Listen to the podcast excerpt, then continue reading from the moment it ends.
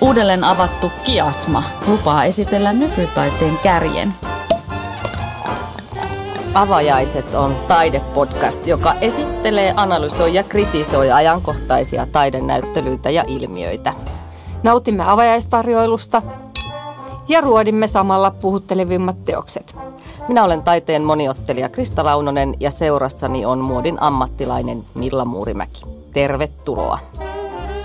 Ars 22. Eläviä kohtaamisia avautuu juuri Kiasmassa ja sinnehän me mentiin sitä ihmettelemään. Se on muuten lokakuun puolivälin asti auki, vuosi tietenkin 22.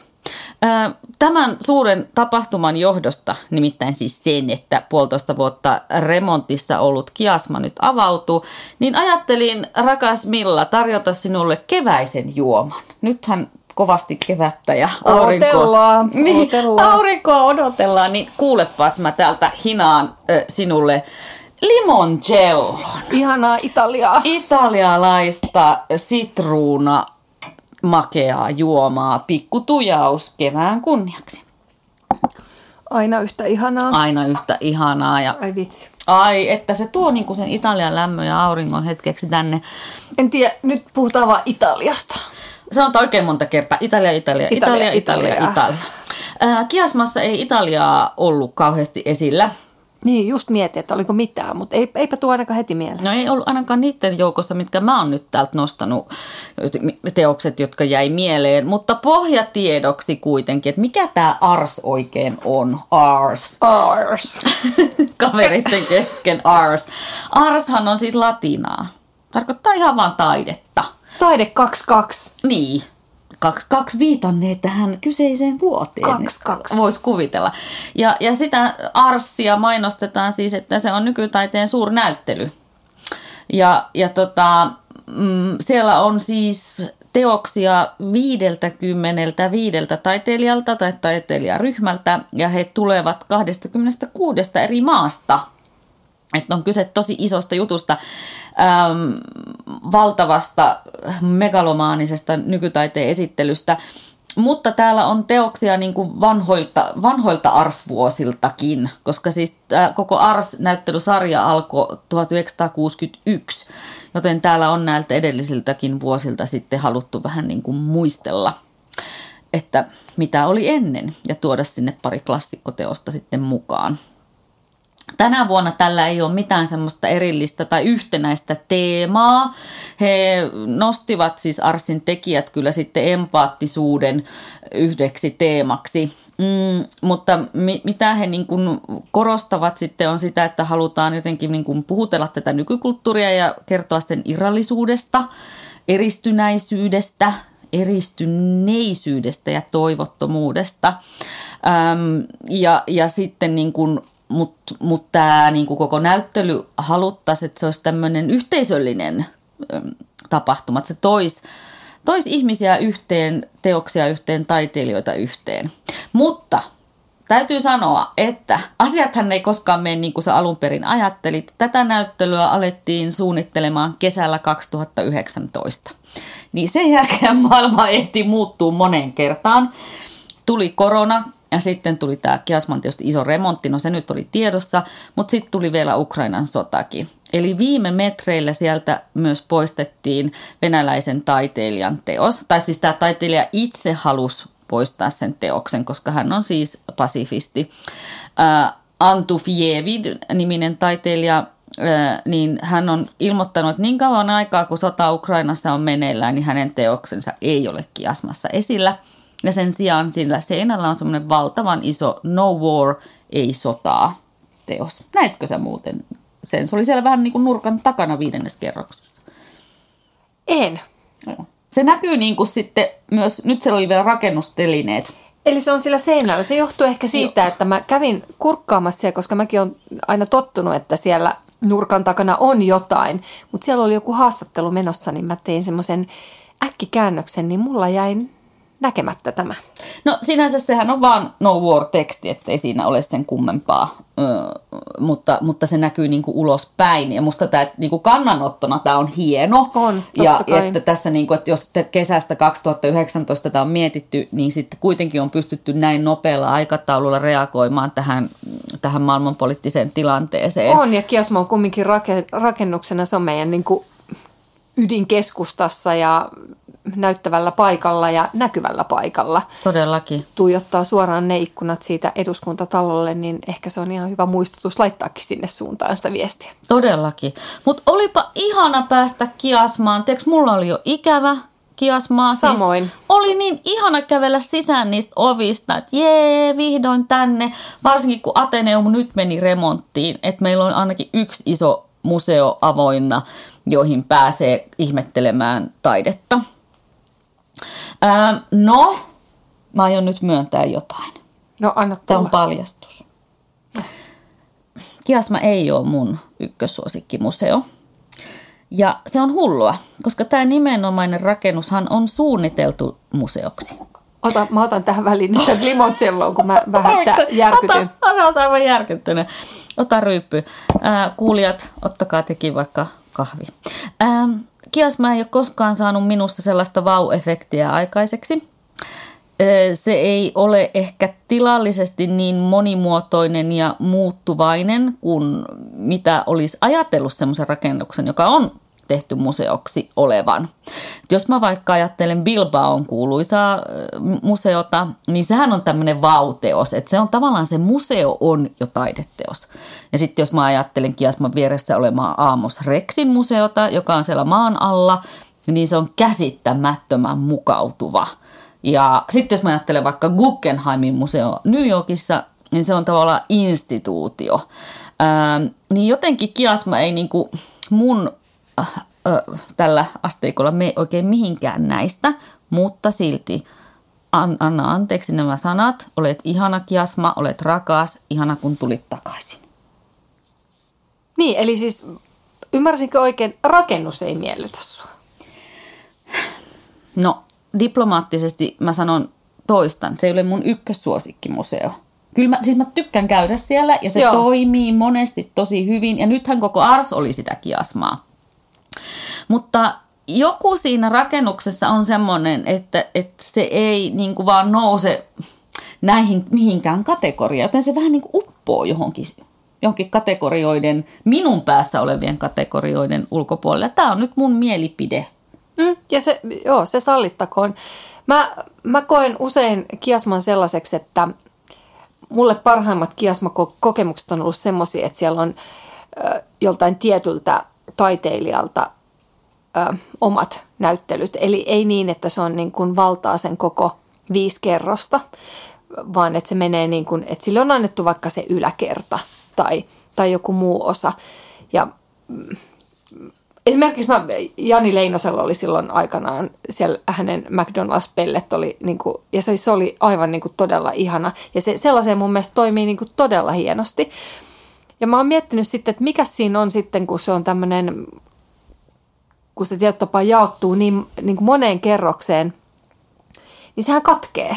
Mm. Se, se, niin kuin, se katkee se vierailu mm. ja se ehkä johtuu myös siitä, että siinä on niin kuin hyvät ja huonot puolet. Mm. Et siinä on varmaan justiin se, että mä koen, että ne välikävelyt niiden kerrosten välissä, niin ne on vähän kuin ravintolassa olisi keittiön tervehdys. Eli mm. sä raikastat suun sillä välillä. Eli sä raikastat, Joo, sä, raika, sä raikastat sun pää. Sä tuut sieltä yhdestä salista ja sit sä, lähet, sä kävelet, meet siihen niihin portaikkoon kävelee. Se on pieni hengähdystauko. Sä näet vaan valkosta ja tiedätkö, maisemaa.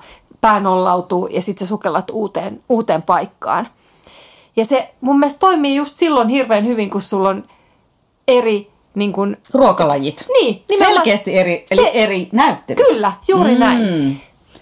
Mä koen, että silloin se toimii, silloin kiasma on parhaimmillaan. Nyt kun se on tietyllä tapaa, että sä äh, hypit, niin nythän se, se niin kuin keskeyttää sen. Se on vähän kuin joku kävisi nykäisee sulta aina sen niin kuin, välillä se haarukallisen pois. niin, flow keskeytyy. Kyllä. Joo tosi hyvä analyysi ja hirveän kiva tämä dinner-vertaus siihen. Mutta kaikki tietää, mistä mä puhun kun Totta kai, mä sain heti kiinni. Mä sain heti kiinni, mitä sä tarkoitat.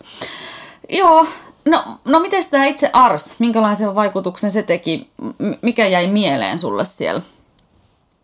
Nyt tälleen, tota, siellähän on todellakin niin, kuin niin paljon sitä nähtävää ja hyvin monenlaista nähtävää. Siellä on tota, että jos mun eka pitää tälle miettii, niin mun ensimmäinen ajatus on se mun kauhein ajatus, mikä on tässä nykytaiteesta, on tästä pauhannut aikaisemminkin, on eläinkidutusvideot. Oh. Eli, tota, eli taas silleen, että sinne oli jotenkin laitettu, en muista mikä kerros, ja siellä oli jostain, olisiko se ollut sitten Taimaasta tehty joku videoteos. Mä pelkästään jo, niin kuin, mä näin ikävä kyllä se oli silleen, että se ei ollut verhojen takaa. Eli mä näin, että siellä niin kuin, tiedätkö, kyykytetään jotain elefanttia. Ja sitten mä olisin, että okei, tämä ei ole mun juttu.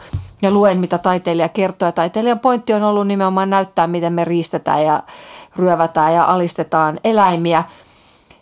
Ja sitten jotenkin, että se, sitä ennen oli katukoiria ja katukissoja ja sitten me mentiin niin kuin huoneeseen, missä oli rakennettu hevosen, hevosen niin kuin ruumiiseen ihmistä. Ja... Nyt sä puhut Anni Puolakan hevosteoksista. Ky- kyllä, että oltiin semmoisessa niin kuin eläinloosissa, missä mä olin silleen, että mua niin kuin ahistaa ja pelottaa koko ajan, mihin mä katsoin, että nyt mua niin kuin, mun niin kuin sielua satutetaan tosi kovasti. Eli se on nyt se päällimmäinen. Tää, mm. että sieltä tuli nyt justiin ne asiat, mitä mä pelkäsin. Okei. Okay. Apua. No tuliko mitään nostattavaa? Tuli. Totta kai, oli nostattavaakin. Äh, ihana oli siellä ylhäällä viidennes kerroksessa Donna Huankkan, tota, se on ilmeisesti jonkunlainen performanssiteos oikeasti, että sinne kuuluisi tulla äh, esiintyjiä, maalattuja esiintyjiä, jotka, ketkä jättää siihen teokseen jälkiä. Eli aina. se muuttuu niin kuin Niin, koko eli se ajan. muuttuu. Joo. Mutta siis mikä mua vie, että siis ihanat sävymaailmat, ihanaa valkoista hiekkaa, tausta Ja sitten siellä oli sen, sen niminen työ kuin Melanocytes, niin kuin sukkahousuista tehty semmoinen valtava niin kuin taideteos. Se oli niin kuin taulu, mikä oli vain erivärisiä sukkahousuja roikku, nailon sukkahousu. Se oli musta aivan upean näköinen. Totta kai se puhuttelee muotialan ihmistä. Kyllä, se oli ihana, ihana, ihana. Sitten mistä mä tykkäsin kovasti oli tota, tätä me ollaan, mä oon huudellut huudellut pitkään, että minkä takia, kun ollaan puhuttu vanhasta taiteesta, että miksei nykyään tehdä semmoista realistista, pikkutarkkaa niin kuin taidetta, niin sitten tämmöinen Joel Slotte, häneltä oli muutamia töitä. Mitkä... Vuoden nuori taiteilija viime vuonna, suomalainen. Joo, tykkäsin ihan hirveästi, varsinkin hänen vaeltaja oli siis ihana. Eli jotenkin semmoinen tämän, tämän päivän nuori ihminen – kuvattu semmoisella hyvin realistisella väreillä olevalla, siis niin kuin tota, maalaustyylillä oli ihana. Mun ihan ehdoton lemppari oli Andra Ursutan lyijykristalliveistokset. Sieltä löytyi myös semmoinen kuin Right Mood Boot, mikä oli sellaista kaksi maitolasimaista, semmoista ihan kuin megapitkät semmoiset Pretty Woman bootsit, mitkä oli tehty tehty tosissaan lasista. Ja sitten myös semmoinen sfinksimäinen kautta eilienmäinen pää, pääveistos samalla tavalla, mikä sitten niinku, tiedät, taipuu niinku juomapulloksi. Ne oli upeita. Ne oli siis niinku lyijykristallista Joo. tehtyjä. Ja, ja mä ymmärsin, niinku, siis hän on romanialainen taiteilija, että et niinku, hän yhdistelee kaiken näköisiä on ne sitten naamiaistarvikkeita tai populaarikulttuurihirviöitä ja kaikkea, mitä hän löytää omalta työhuoneeltaan. Ja sitten tuli hauska, kun just näissä veistoksissa oli niin korkit, niin kuin mm. juomapullon korkit paikoilla, joka rikkoi sen hienostuneen kristalliveistoksen ilmeen jotenkin. Aivan hurjan mahtavia töitä Ursutalta. Joo, siis aivan niin kuin ne oli, ne oli todella pysäyttävän upeita. Öm, Meikö jatkaanko mä tämän mun listan vielä? Oh, ihana, että sieltä löytyi noin paljon. Anna on, mennä on. vaan. Sitten mä, tota, sit mä tykkäsin myös semmoinen tota, naiskuvaa. Kuvaa oli Lynet, nyt sanon väärin varmaan, Yadom Boak, Boakue.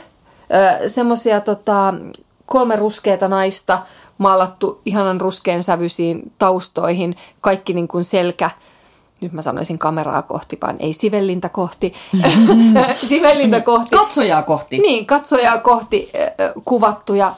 Siis siinä oli jotenkin niin ihanan uuden näköinen värimaailma niissä tauluissa ja teoksissa. Ja sitten oli hauskasti, kun ne oli vähän ehkä vääristyneet ne mittasuhteet niillä ihmisillä, mutta sitten taas toisaalta kovin niin kuin realistiset, että se oli semmoinen niin kuin hassu kompo sellaista ihan kuin, niin kuin realismin ja lapsenomaisuuden ja outeuden niin kuin maalattua naisvartaloa. Mm. Ja ne oli hienot, kun oli kolme isoa maalausta siinä Oli, seinällä. oli. Ne sai tilaa ja ne näytti Joo. tosi kauniilta. Kauniilta ja freesseiltä. Kyllä. Mutta tota, se oli mun semmonen, äm, mistä mä tykkäsin. Mua nauratti hirveästi myöskin nämä Jenna Sutelan laavalamppupäät. Joo. Sinänsä niin kuin tämmöinen ysäri-villitys päällä niin kuin ollut muodissa ja kaikessa pitkän aikaa. Ja sitten mulle tulee laavalamput 90-luvulta heti mieleen. Ja sit mua vähän niin kuin harmittaa, että, että tuolla taas oli niin paljon nähtävää tuolla kiasmassa ja siellä oli jotenkin niin paljon niitä teoksia ja todella paljon niitä videoteoksia ja niistä mä en oikein voi ehkä sanoakaan, kun en mä niitä kattonut sillä tavalla, niin ei pysty lähteä höpöttämään, mutta että Jenna Sutelan niistä ilmeisesti sä olisit voinut jotenkin kytkeä sun puhelimen mukaan Joo. niihin teoksiin ja saan, saada jotain ennustuksia. Että ne päät olisi antanut sulle jotain ennustuksia, mikä musta on jotenkin todella veikeä vitsikäs niin kuin idea. Että oli vähän semmoinen, että pitää ehkä käydä kokeilemaan. Mä haluan nähdä, mitä joku laavalamppu mulle kertoo. Niin, minkälaisen ennustuksen saat? Tap- tapaa tumman ja komean nuorukaisen. Tai Niin. jotain. En tiedä. Koirani. Koiran. Niin, mutta olihan meillä hirveän hauskaa myös siellä bussissa. Oli. Siis sille, että se oli kauhean kiva Sol Saleron äh, teos, joka oli tämmöinen rakennettu bussi, jossa ikään kuin pääsi matkalle. No, eh, hän on siis te- tekijä, taiteilija on kotoisin Venezuelasta, mutta tuonne niin kuin Etelä-Amerikkaan, siellähän turistit ja paikalliset matkustelee pitkiäkin matkoja bussilla, niin olihan se hirveän kiva silleen, että oli joku paikka, mistä sai istua ja hengähtää hetken, koska se taiteen määrä on aivan valtava. Niin sitten me siellä istuskeltiin ja naurettiin hetki. Ja siis sinänsä ihan veikeä teos ja tarjos niin kuin tarvittavaa tuommoista hengähdyshetkeä. Mm, kyllä. Ja ei ole se mun mielestä hauskaa. Sehän oli joku niinku vuoristoreitti. En mä tiedä, Joo. eikö niitä turistibusseja ja, ja tota, paikallisbussejakin tipahtele sieltä vuoren rinteeltä vähän väliin. Noissa tommosissa maissa. Tippuu varmaan, mutta en mä tiedä, halusiko tämä taiteilija siitä muistuttaa. No en mä tiedä, mulle tuli se ensimmäisen mieleen. Sitten mä tietty, tietty toivoin myös jotain margariittaa siihen tarjoiluun. Niin sä että- taisit huudella, että mistä täällä on tekila tarjolla, mutta sitä, ei sitä tullut siinä Ei vaiheessa. Ähm, joo, siellähän on siis todella paljon videoteoksia, niin kuin nykytaiteeseen kuuluu. Tästä olemme monessa jaksossa puhuneet, ei mennä siihen sen enempää. Kuunnelkaa, rakkaat kuulijat, vanhoja nykytaidejaksoja, joissa pauhaamme asiasta. Siellä on myös tosi paljon performansseja, eli kannattaa niin kuin katsoa, kun tietää milloin menee, että mitä performansseja on esillä. Me ei valitettavasti nähty yhtä ainutta performanssia, kun me käytiin tämä valtava kolossaalinen Ars 22 katsomassa. Eli kun käytte katsomassa ja, ja näette performansseja, niin kertokaa meille ö, nettisivuilla, meidän, ö, meidän avajaiset somesivuilla, niin et m- minkälaista oli ja laittakaa vaikka kuvia, hauska tietää. Mutta videoista puheen ollen, niin tota, mun täytyy antaa isot, isot uploadit ja prompsit äh, Kiasmalle siitä, että videoille oli annettu omat tilat. Ne oli Totta. vartavasti rakennettu, ne oli huolella äänieristetty, eli ne äänet, niin kuin yleensä on ongelma monissa tämmöisissä videoteoksissa, ne äänet niin kuin vuotaa toiseen teosteen, ja tulee semmoinen äänten kakofonia. Ei vuotanut, hyvä, hienoa kiasma. Eli oli se niin kuin rauha niihin. Ja erityisesti minua viehätti näissä videoteoksissa teos, jota kutsun nyt nimellä Hot Yoga Huone, vaikkei se semmoinen ole, vaan se on ranskalaistaiteilija Laure äh, Provostin, tai Provence, en, en, anteeksi ääntäminen, niin tota, hieno teos, jossa se huone on lämmitetty. Siis niin kuin hot yoga lämpötilaan, eli ihmiskehon lämpöön, 37 astetta, siellä on siis kuuma. Ja, ja se on punainen, se on niin kuin, ö, valaistu punaiseksi ja siellä on punaisia ö, isoja istuintyynyjä. Ja tämä videoteoksella seikkailee äidit ja vauvat. Kalat, saunat, ö, sikiöt, alkiot, Kohtuu. kohtuu. Se kestää vartin tämä teos. Ja tavallaan se vie niin kuin sieltä sydämen syvyyksistä semmoiseen näkemisen syvyyksiin ja koko tähän niin kuin syntymään alkuun, äitiyteen, ihmisyyteen, mitä nyt haluaa ajatella. Se oli kyllä hirveän tehokas, kun siellä oli se lämpötila mukana myös. Joo, siis mä en ole ikinä ollut missään sellaisessa. Musta oli niin kuin hauskaa, että se oli pystytty niin kuin, nimenomaan tuollaisen lämmöllä se, se siitä tuli ihan, ihan erilainen uusi kokemus. Tosi tehokas, hemmetin tehokas. Ja no, sitten mun täytyy kyllä nostaa myös niitä klassikkoteoksia, kun tuossa ihan aluksi mainitsin, että siellä on näitä Arssissa esiintyneitä taiteen klassikkoteoksia, niin nostan nyt esille kaksi. Siellä on Marina Abramovicin ja Uljain videoteos, joka on ollut siis esillä Arssissa vuonna 1983. Ja mitä siinä tapahtuu, niin ei mitään. Eli Abramovic, olisiko pitänyt pitää pitempi taidepaussi. Otetaan alusta. Mitä siinä tapahtuu? Ei mitään. Eli Abramovic on, on todella tunnettu taiteilija, joka on tehnyt useita eri versioita siitä, että hän ei tee mitään. Eli hän istuu ja tuijottaa. Joskus hän on tuijottanut tätä kumppaniaan tai ex-kumppaniaan ja hän on tehnyt myös performansseja New Yorkissa, missä, hän, missä ihmiset saa tulla istumaan hänen eteensä ja, ja mitä hän tekee on tuijottaa heitä. Ja hän siis hän niin kuin koettelee oman kehonsa rajoja silleen, että hän ei siis syö, juo, liiku, ei mitään, ei puhu, ei mitään. Ja nykissä hän ne teki jopa silleen, että hänellä oli niin kuin lavastettu se vessanpönttö sinne alle, että, että hän myös pissasi sinne sitten, että hän pystyi istumaan siis pitkiä pitkiä aikoja. Hänellä on semmoinen iso mekko, että sä et niin kuin näe milloin, ehkä sä kuulet, en mä tiedä, se nyt on epäolennaista. Mutta tämä performanssi, mitä hän on tehnyt ja mitä sielläkin on esillä, on vaan siis hiljaa paikalla olemista, joka on aika vaikeaa. Viittaan ja kysyn, miten tämä on taidetta? No, äh, Abramovic on muutenkin tehnyt paljon kehollista taidetta. Vaan tähän väliin, niin kuin sanoit, siis lapsethan tai minäkin pystyn tekemään mykkäkoulua vaikka kuinka Ette itse asiassa pysty. Lapset ei just tosiaan pysty istuun kahdeksan tuntia hiljaa. Ei varmahan pysty.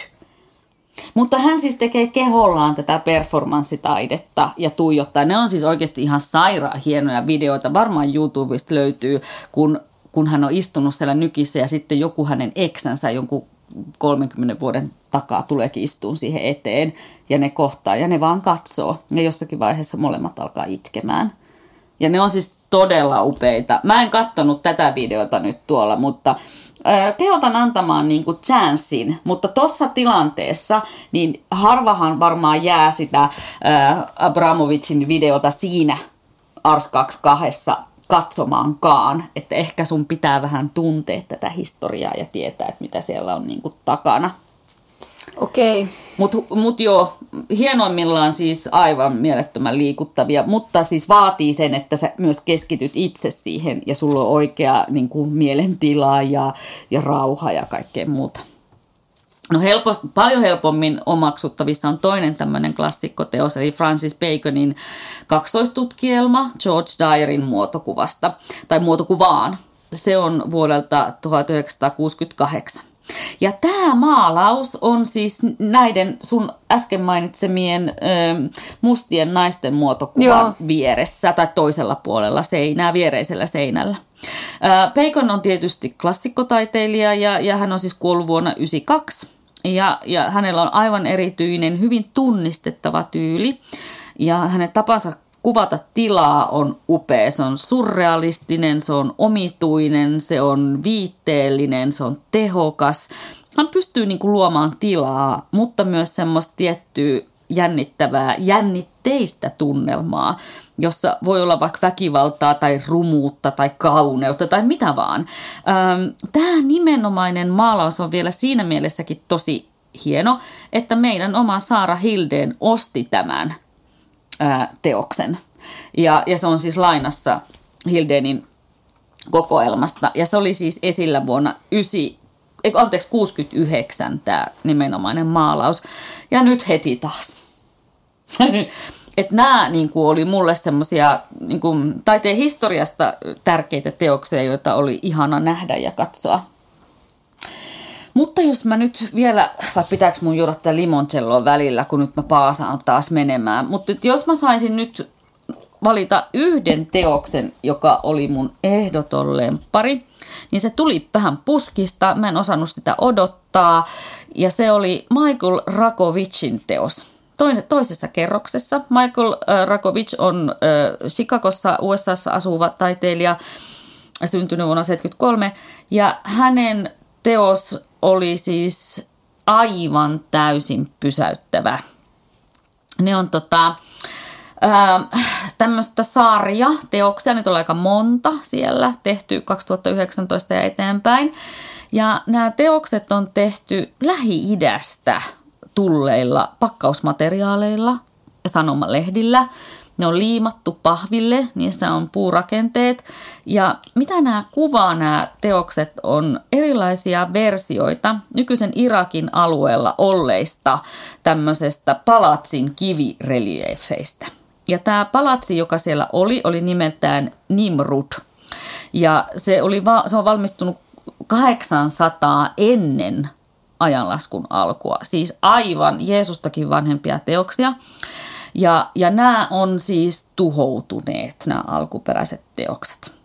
Näitä äh, alkuperäisiä reliefejä kivestä tehtyjä ja niiden palasia niin ha, kerättiin ja, ja vietiin 1800-1900-luvulla nämä kolonialistit, eli eurooppalaiset ja jenkit omiin museoihinsa – ja, ja sitten tässä muuten tässä Rakovicin teoksessa nämä palaset niin on jätetty tyhjäksi tässä hänen teoksessa, jotka on siis viety jo aikoja sitten länsimaisiin museoihin. Mutta Nimrudin äh, palatsi koki vielä aivan järkyttäviä tuhoja, että toi ei vielä riittänyt, että ne sieltä revittiin seinästä, vaan Irakin sodassa ne vaurioitu. Ja jotta siinä käynyt vielä kaikki, niin eiköhän ISIS – terroristijärjestö tuhonnut vielä kaikki loput 2015. Eli noin super, super arvokkaat, todella, todella 3000 vuotta vanhat upeat reliefit tuhottiin. Ihmiset tuhos ne. Mutta onneksi tuli Rakovic ja teki tämän niin kuin ihan älyttömän kauniin oman tulkintansa näistä – näistä reliefeistä. Ja tosiaan niin kuin kaukaa se vaan näyttää tosi kaunilta ja koristeelliselta. Ja sitten kun sä menet lähemmäs, niin sä tajuat, että, että ei tätä on maalattu eikä tätä on veistetty, vaan on tosiaan niin kuin tehty kollaasilla, yhdistelty erilaisia just sanomalehtileikkeleitä tai jotain ihan roskapakkausmateriaaleja. Eli niin kuin tehty roskasta taidetta, dekoratiivista, kaunista – annettu uusi elämä, uusi on käytetty. Mä vaan siis suu auki kuolasin ja ihailin niitä valtavan kauniita detaljeita. Mä olisin voinut jäädä tunniksi siihen huoneeseen. Ne oli kyllä oli hienoja. Ja koska ne oli niin isoja, ne oli, kun se oli periaatteessa kokonaisen seinän, seinän tota, kokosia, kokosia ja näytti siltä, että ne olisi napattu jostain hyvin, kau, hyvin kaukaa nimenomaan tuhansia tuhansia vuosia sitten kannettu jostain. Ja sitten siellä onkin lihaliemikuutiopaperit rypy, rypytetty nätisti. Niin. Kaikki niin kuin, tiedätkö, ojennukseen. Kyllä, se yhdistelmä. Ja sitten siellä on kuitenkin niin kuin hahmoja, vähän niin kuin et, et, Etiopia, anteeksi, äh, egyptiläisvaikutteisia, semmoisia jäykähköjä hahmoja. Että sä tajuut, että ne kuvaa jotain vanhaa, jotain Joo. tosi vanhaa. Mutta se niin kuin käsityön ja taidon mm, niin kuin, upeat. Mulle tuli vähän semmoinen, että okei, nämä alkuperäiset on menetetty, mutta onneksi on edes tämä. Että mulle tuli vähän semmoinen niin toivon kipinä jonnekin. Hyvin sentimentaalinen kohtaaminen oli se. Oli, mutta oli hieno. Oli. Ja sitten me otettiin ainakin yksi kuva meistä. En tiedä, laitetaanko juuri sitä someen. Ei, koska makaavat ihmiset ei näytä juuri kaikina hyvältä. Sä tiedät, mistä mä puhun. Tiedän. Siellä oli semmoinen matto, Prayway-niminen, äh, rukoustie-niminen silkkivillamatto, joka on niin kuin lentävä matto. Sen on tehnyt tämmöinen taiteilijaryhmä kuin Slavs and Tatars, ja sekin oli toisessa kerroksessa. Ja, ja ilman kenkeä siihen pääsee makoilemaan.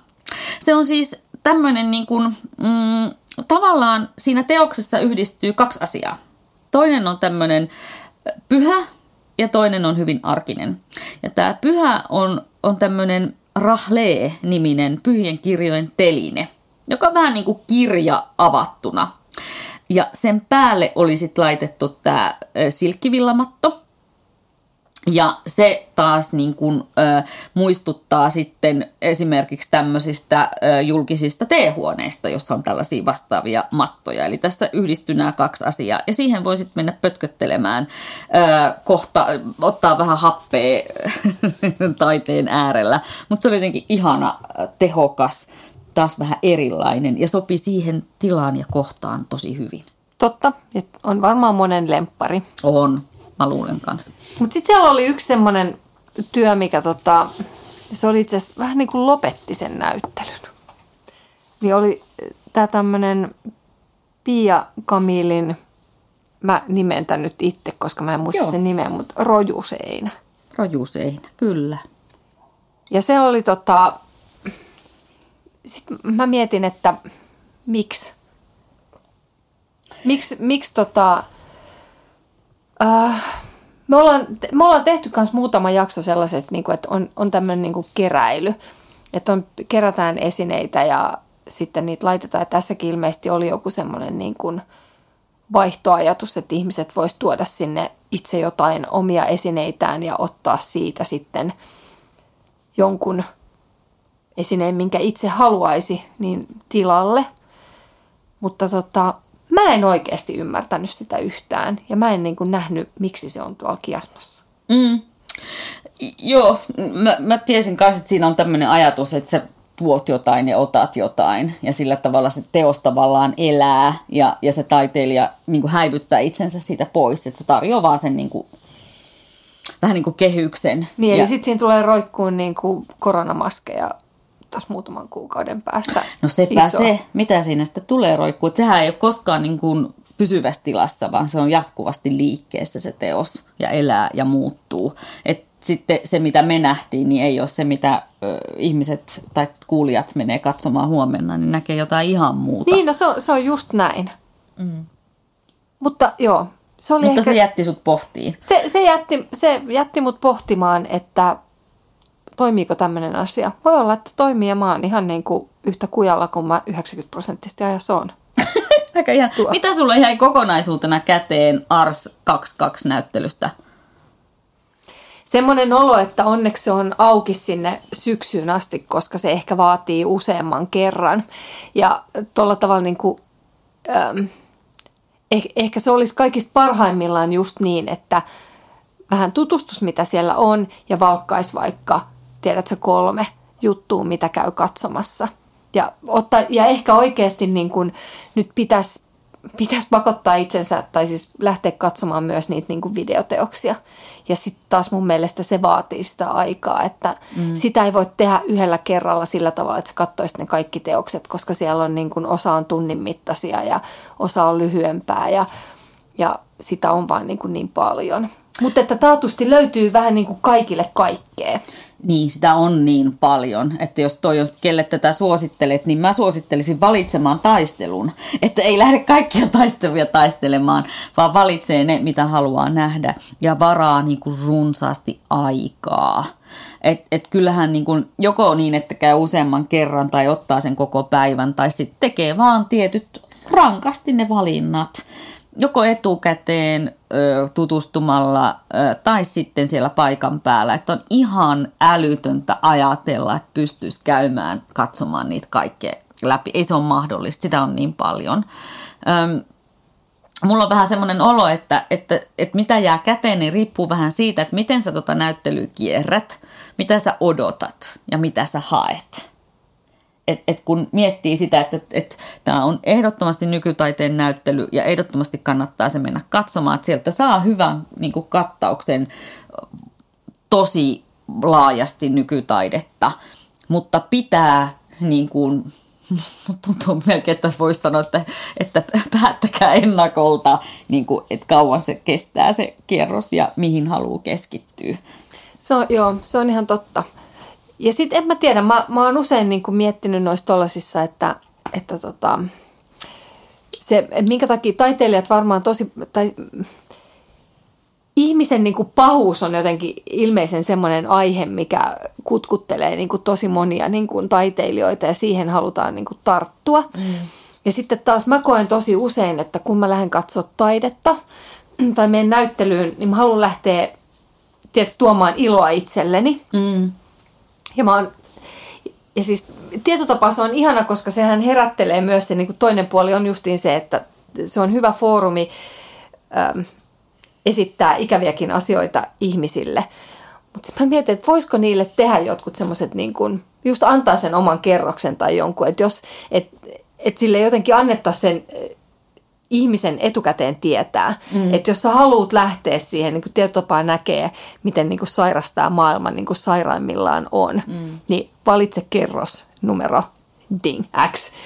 Ja sitten tietotapa, että jos sä haluat jättää sen pois, että sä et halua sitä niin kuin, sä haluat nyt ehkä tuoda enemmän sitä iloa itsellesi, niin sit sä tiedätkö, pystyisit välttää. Se on jotenkin semmoinen, mitä mä aina toivoisin tuolla. Ja samoin myös silloin, kun sä kuljet siellä niin kuin lasten kanssa – Totahan harrastetaan nykyään tosi paljon, on sisältövaroituksia just tämän takia. Ja, ja onhan myös museoissa sisältövaroituksia, mm. varsinkin tiettyjen erottisten Joo. tai pornografisten tai väkivaltaisten videoiden kohdalla. Mutta hirveän hauska idea, että ne olisi yhdessä nurkassa tai jossakin yhdessä kerroksessa. Niin. Että sitten tietäisi, että jos, jos semmoinen fiilis tai halua, niin, niin ei sitten mene sinne. Niin, just näin. Että kun mm. se on jotenkin, kun se on selkeästi se on teema, mikä niin kuin – mikä kuuluu taiteeseen tai kuuluu jotenkin taiteilijat siitä selkeästi inspiroituu. Niin onhan se vähän taiteen tehtäväkin myös osittain nostaa esille semmoisia asioita. Epäkohtia ja se on, niin kuin, ja se, se on just näin ja niinhän se niin kuin pitää tehdäkin. Mm. Mutta että tosissaan, että, että se olisi ihanaa, että jos sen pystyisi niin kuin valikoimaan. Mm. Ja tietotapaa se on ihan totta. Kyllä tuollakin oli hienosti laitettu, että tämä sisältää sitä ja sitä. Mutta kun mä en olisi halunnut edes kävellä ohi. Mm, niin, olisi pitänyt Mä en olisi halunnut nähdä sitä vilkaisua, koska mun, mä näen se kuva piirtynyt mulle taas moneksi kuukaudeksi mm. tonne takaraivoon, mitä mä näin. Mutta ihan varmasti me voidaan luvata, että kun sä meet Ars 22, niin joku tunne sulla syntyy. Ihan se on sata varma, kyllä. Kyllä. Niin meppä katsoa, minkä tunnereaktion sinä saat aikaiseksi. Kiitos tästä. Kiitos, moi. Moi.